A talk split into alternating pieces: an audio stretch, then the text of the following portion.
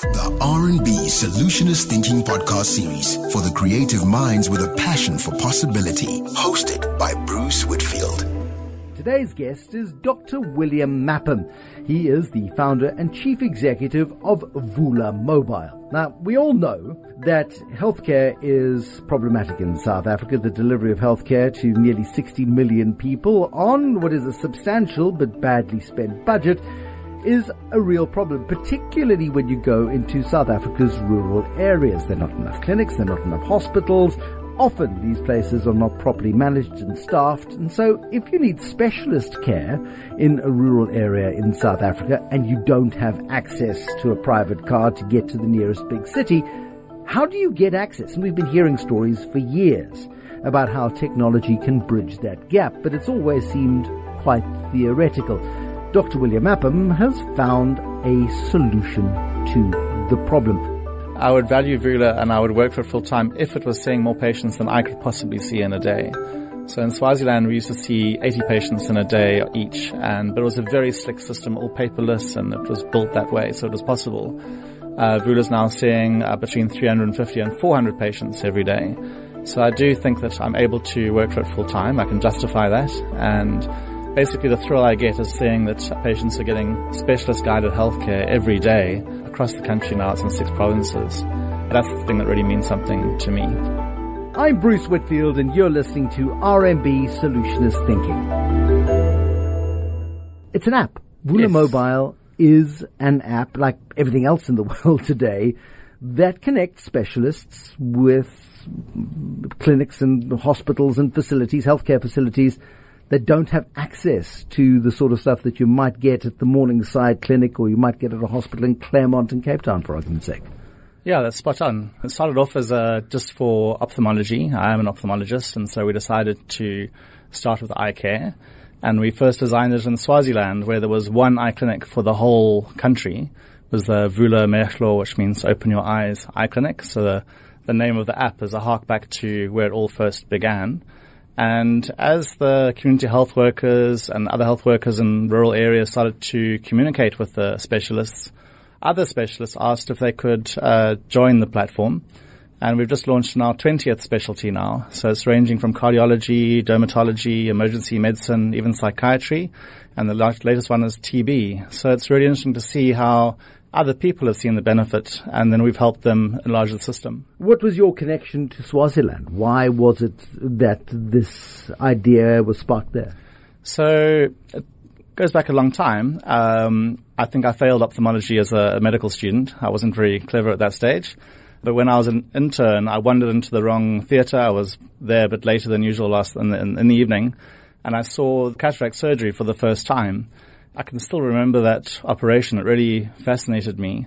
And I always thought, oh, one day I'll go into eye care, one day. And then when I went to work in the rural Eastern Cape for the next few years, um, I always thought I would go into eye care somehow. And we organized a very rural conference then, and the ophthalmologist from Swaziland came to that conference. So I said, oh, please, can I come and work with you? And he said, sure, but um, you know, we don't have a, a budget, so you have to work for free and volunteer. And at that stage, I didn't really have that much cash, and I thought, well, one day I'll have uh, cash to do that. And I visited him two or three times over the next uh, three or four years. And then there was sort of a defining moment when I was working in the field of HIV and AIDS and actually went climbing and had a, a bad accident where I almost lost my life. And I decided then, literally as I got down, I said to my now wife, I'm giving up my job. I'm going to go and join Jono in Swaziland. Um, and the nice thing about his clinic there is that although it's the only clinic, it's got a paperless based system. There's incredible technology there. It's really kind of a state of the art service. Uh, people get billed on a sort of a grading scale according to how much money they have.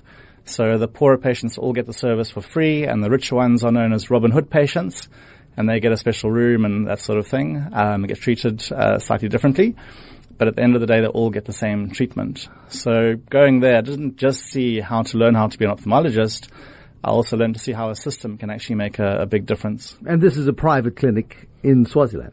No, it's actually a public sector clinic. Um, so the, the chap who started it, Dr. Jonathan Pons, was very clever. So a third of it's actually funded by the government, uh, a third um, through drug sales and patients actually paying and a third through sponsorships that he's managed to, to raise.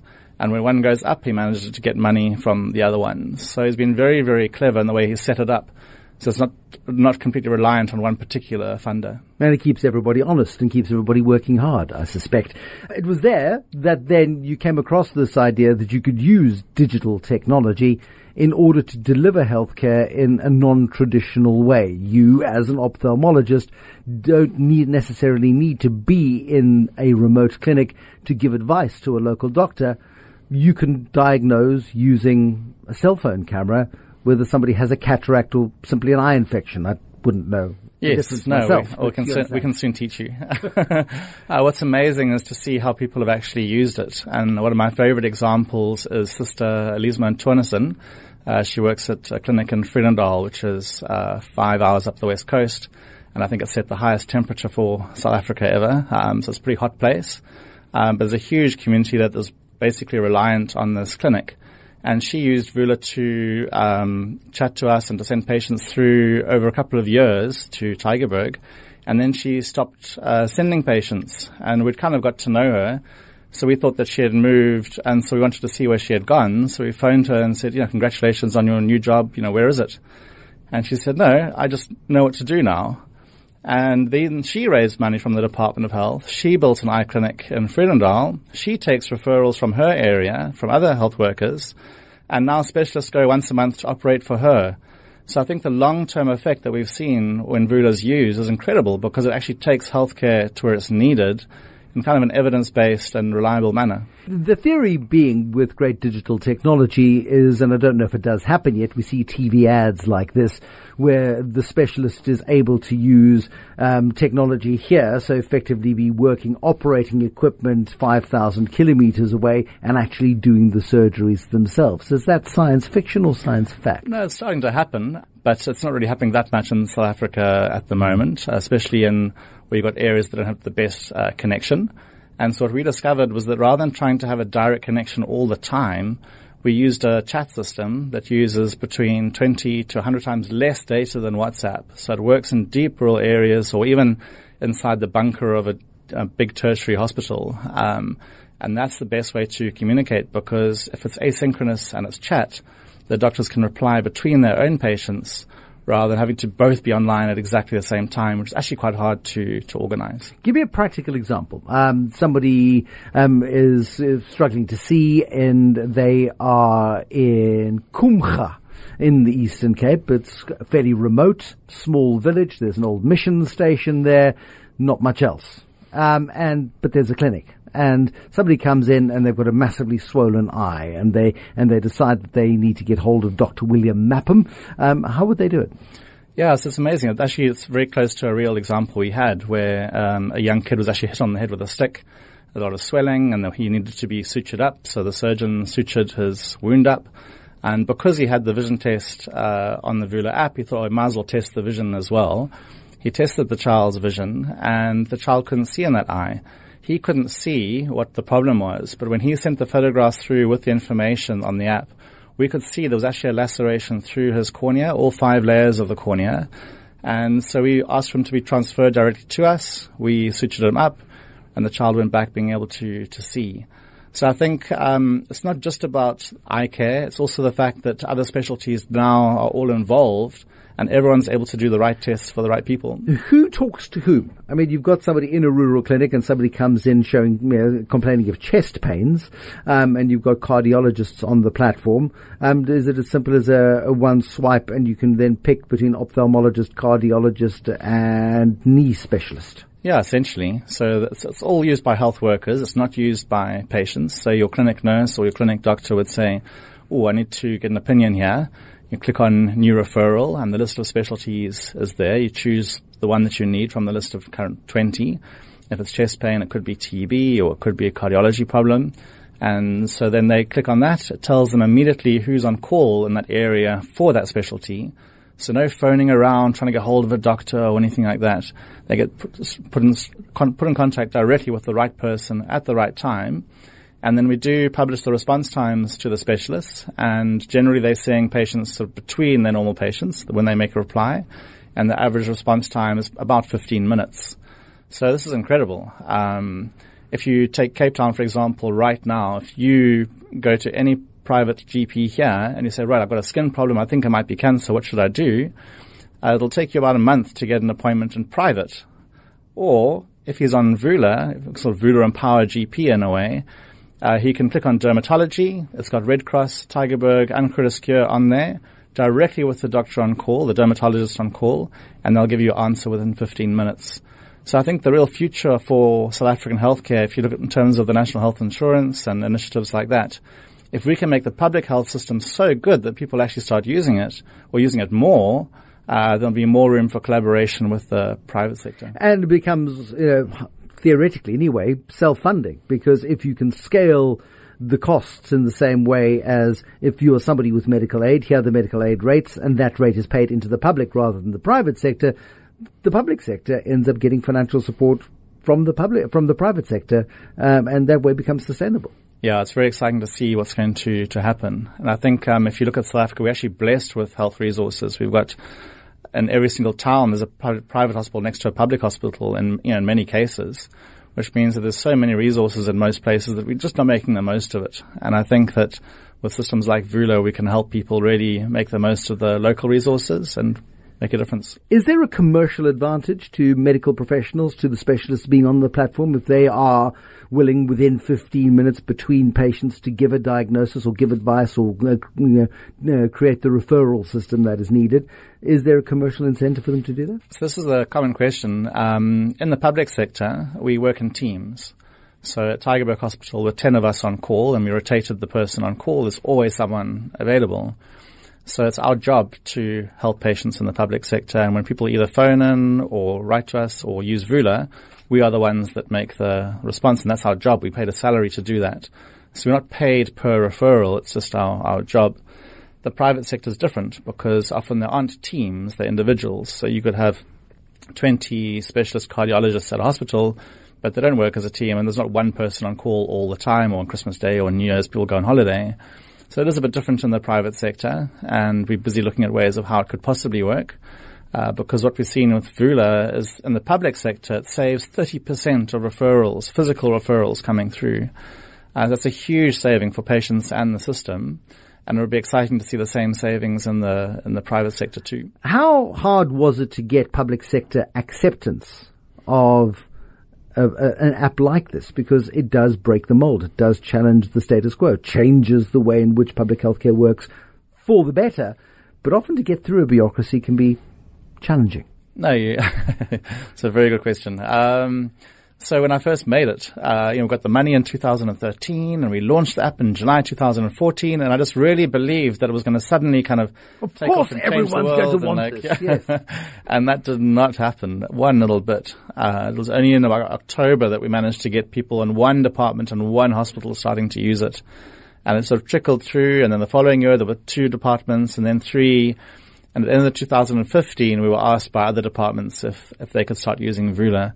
So it literally took uh, almost 18 months to two years before anyone really took me seriously. Is there a legal risk associated with it? I mean, I'm not sure that you can necessarily do this in the United States in a more litigious environment than perhaps South Africa. Is there an issue with potential litigation? Sure. So healthcare is very important to make sure that everything is regulated. Um, one of my uncles happens to be a medical malpractice lawyer, so we get a lot of advice free, free from him. I also have our own lawyers, and it's very important to make sure everything is saved. One of the most important things is that records don't go missing. And one of the best things about Vula is the records are there in stone, time stamped um, for any kind of legal reason in the future. Uh, we've just been made our system GDPR compliant, so it's being able to be used in Europe. We've had a request from one of the countries there. Uh, we haven't decided on America. My passion is uh, rural healthcare and healthcare in Africa and other countries that are similar to our environment. Um, so I don't think we're going to America very soon, but uh, it's always a good idea to be ahead of legislative change. And perhaps we'll make our system legal to be used there at the very least. How do you evolve this application? Because uh, at the moment it sounds all fairly altruistic and it's in the public sector. Is it something that you earn money off? Yeah, so at the beginning of last year, um, we raised a little bit of money from a small equity raise, but we had no business model and we had no idea of how we could even earn money. So it really was scraping the bottom of the barrel and um, we survived by winning prize money and various other initiatives. It's and, um, amazing how many small businesses Yeah. bootstrap themselves through entering competitions. It's the SAB Kickstarter competitions and others, uh, many others. You won a couple of high profile ones in order to get the funding you need to get the thing built. Yes, and that's the kind of our, our version of early stage equity sales, I guess, compared to the States where it's sort of a big funder coming in. Uh, last year was pretty hectic, so the middle of last year I kind of really broke down and was, was totally exhausted and we had no money. Um, I, I was determined to make this work. So I mean, I could have, could have just gone and worked as a private ophthalmologist, but, um, something just kept me going. Um, my wife was very supportive. She had a really, really nice car, which we uh, sold to pay rent. so she I'm not- a bit I'm not- I'm- it's a it's a happy laugh and it's like well done you guys, but it's a real thing. People Yeah. think people make up stories about how hard it was, and here you are. You're a medical doctor. You're a specialist. Yes, you're in the public, not private sector, but specialists get paid well. You had to sell the luxury car to fund the business, and you managed to convince her that she should. Well, yeah. The um, payback is going to be huge. she's still day, you making know. my shirts for me, so that's fine. but um, yeah, luckily now we do have an advertising contract. We've been very supported by a pharmaceutical company called Sanofi. It's a French one. We won their competition last year in Paris, and so that led to a contract with them.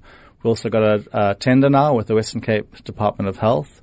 Uh, we've partnered with a couple of companies that we believe really add value to healthcare workers. So a financial services company called LifeCheck, which basically helps um, professionals develop their financial profile better, but they don't take any commissions from any products that they sell. Um, so we're trying to find ethical advertisers, not just releasing our advertising space. And there's also a huge amount of collaboration, goodwill collaboration that is, creating its own miniature ecosystem.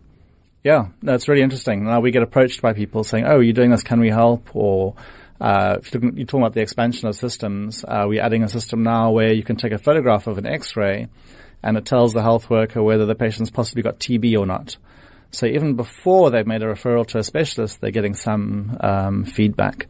So it's amazing to meet people who are doing these incredible things and helping them work together. How are you changing the world? It seems, I mean, for anybody looking for a, a real practical way of doing it, how are you changing the world? Yeah, I said I, I said I would I would value Vula and I would work for it full time if it was seeing more patients than I could possibly see in a day.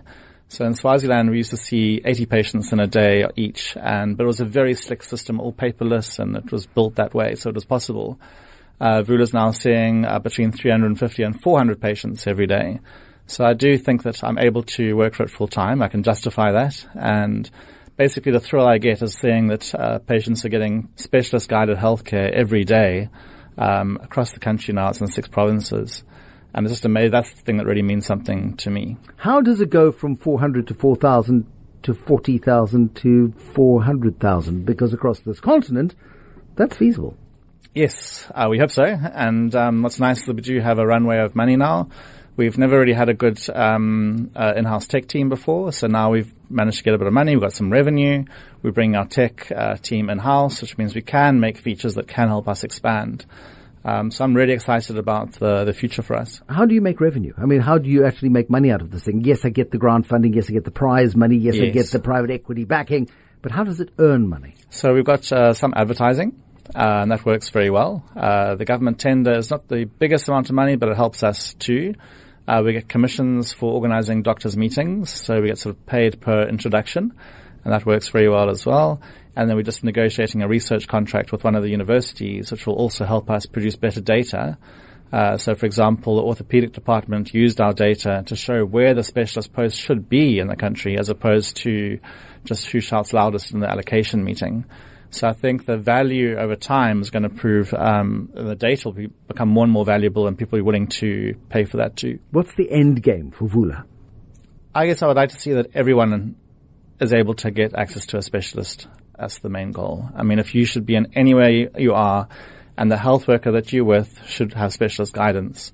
I still believe that people are, are the most important part of healthcare. What you really want is a healthcare worker who cares for you, and we're there to support that person, whoever that is. But there's also no reason why a private sector GP who, rather than waste a specialist's time by making a referral for a 600 Rand consultation, uh, simply can't take a photo of the problem too, and the, the specialist can either say, yes, they must come and see me, and therefore generate the fee, or say, no, actually, that's just a cloudy day, or whatever the case might be. Yeah, you're causing the reflection. no, you're spot on. So we do have 20% of our users, although we never targeted them, are in private, and many of them are private GPs who actually use the public sector specialists as a, a resource for learning those things. What should be referred, or can they manage cases on their own? And I think the next logical step is to involve the private specialists, and I'm looking forward to doing that. Dr. William Mapham is the founder and chief executive of Vula Mobile, an ophthalmologist by day, a tech entrepreneur in the three hours he's got spare once a week, but building this incredible application to revolutionize healthcare provision not only in South Africa, but looking across our region and the continent, with a license to go into Europe at some point in the future too. RMB Solutionist Thinking. For more in this series, visit 702.co.za.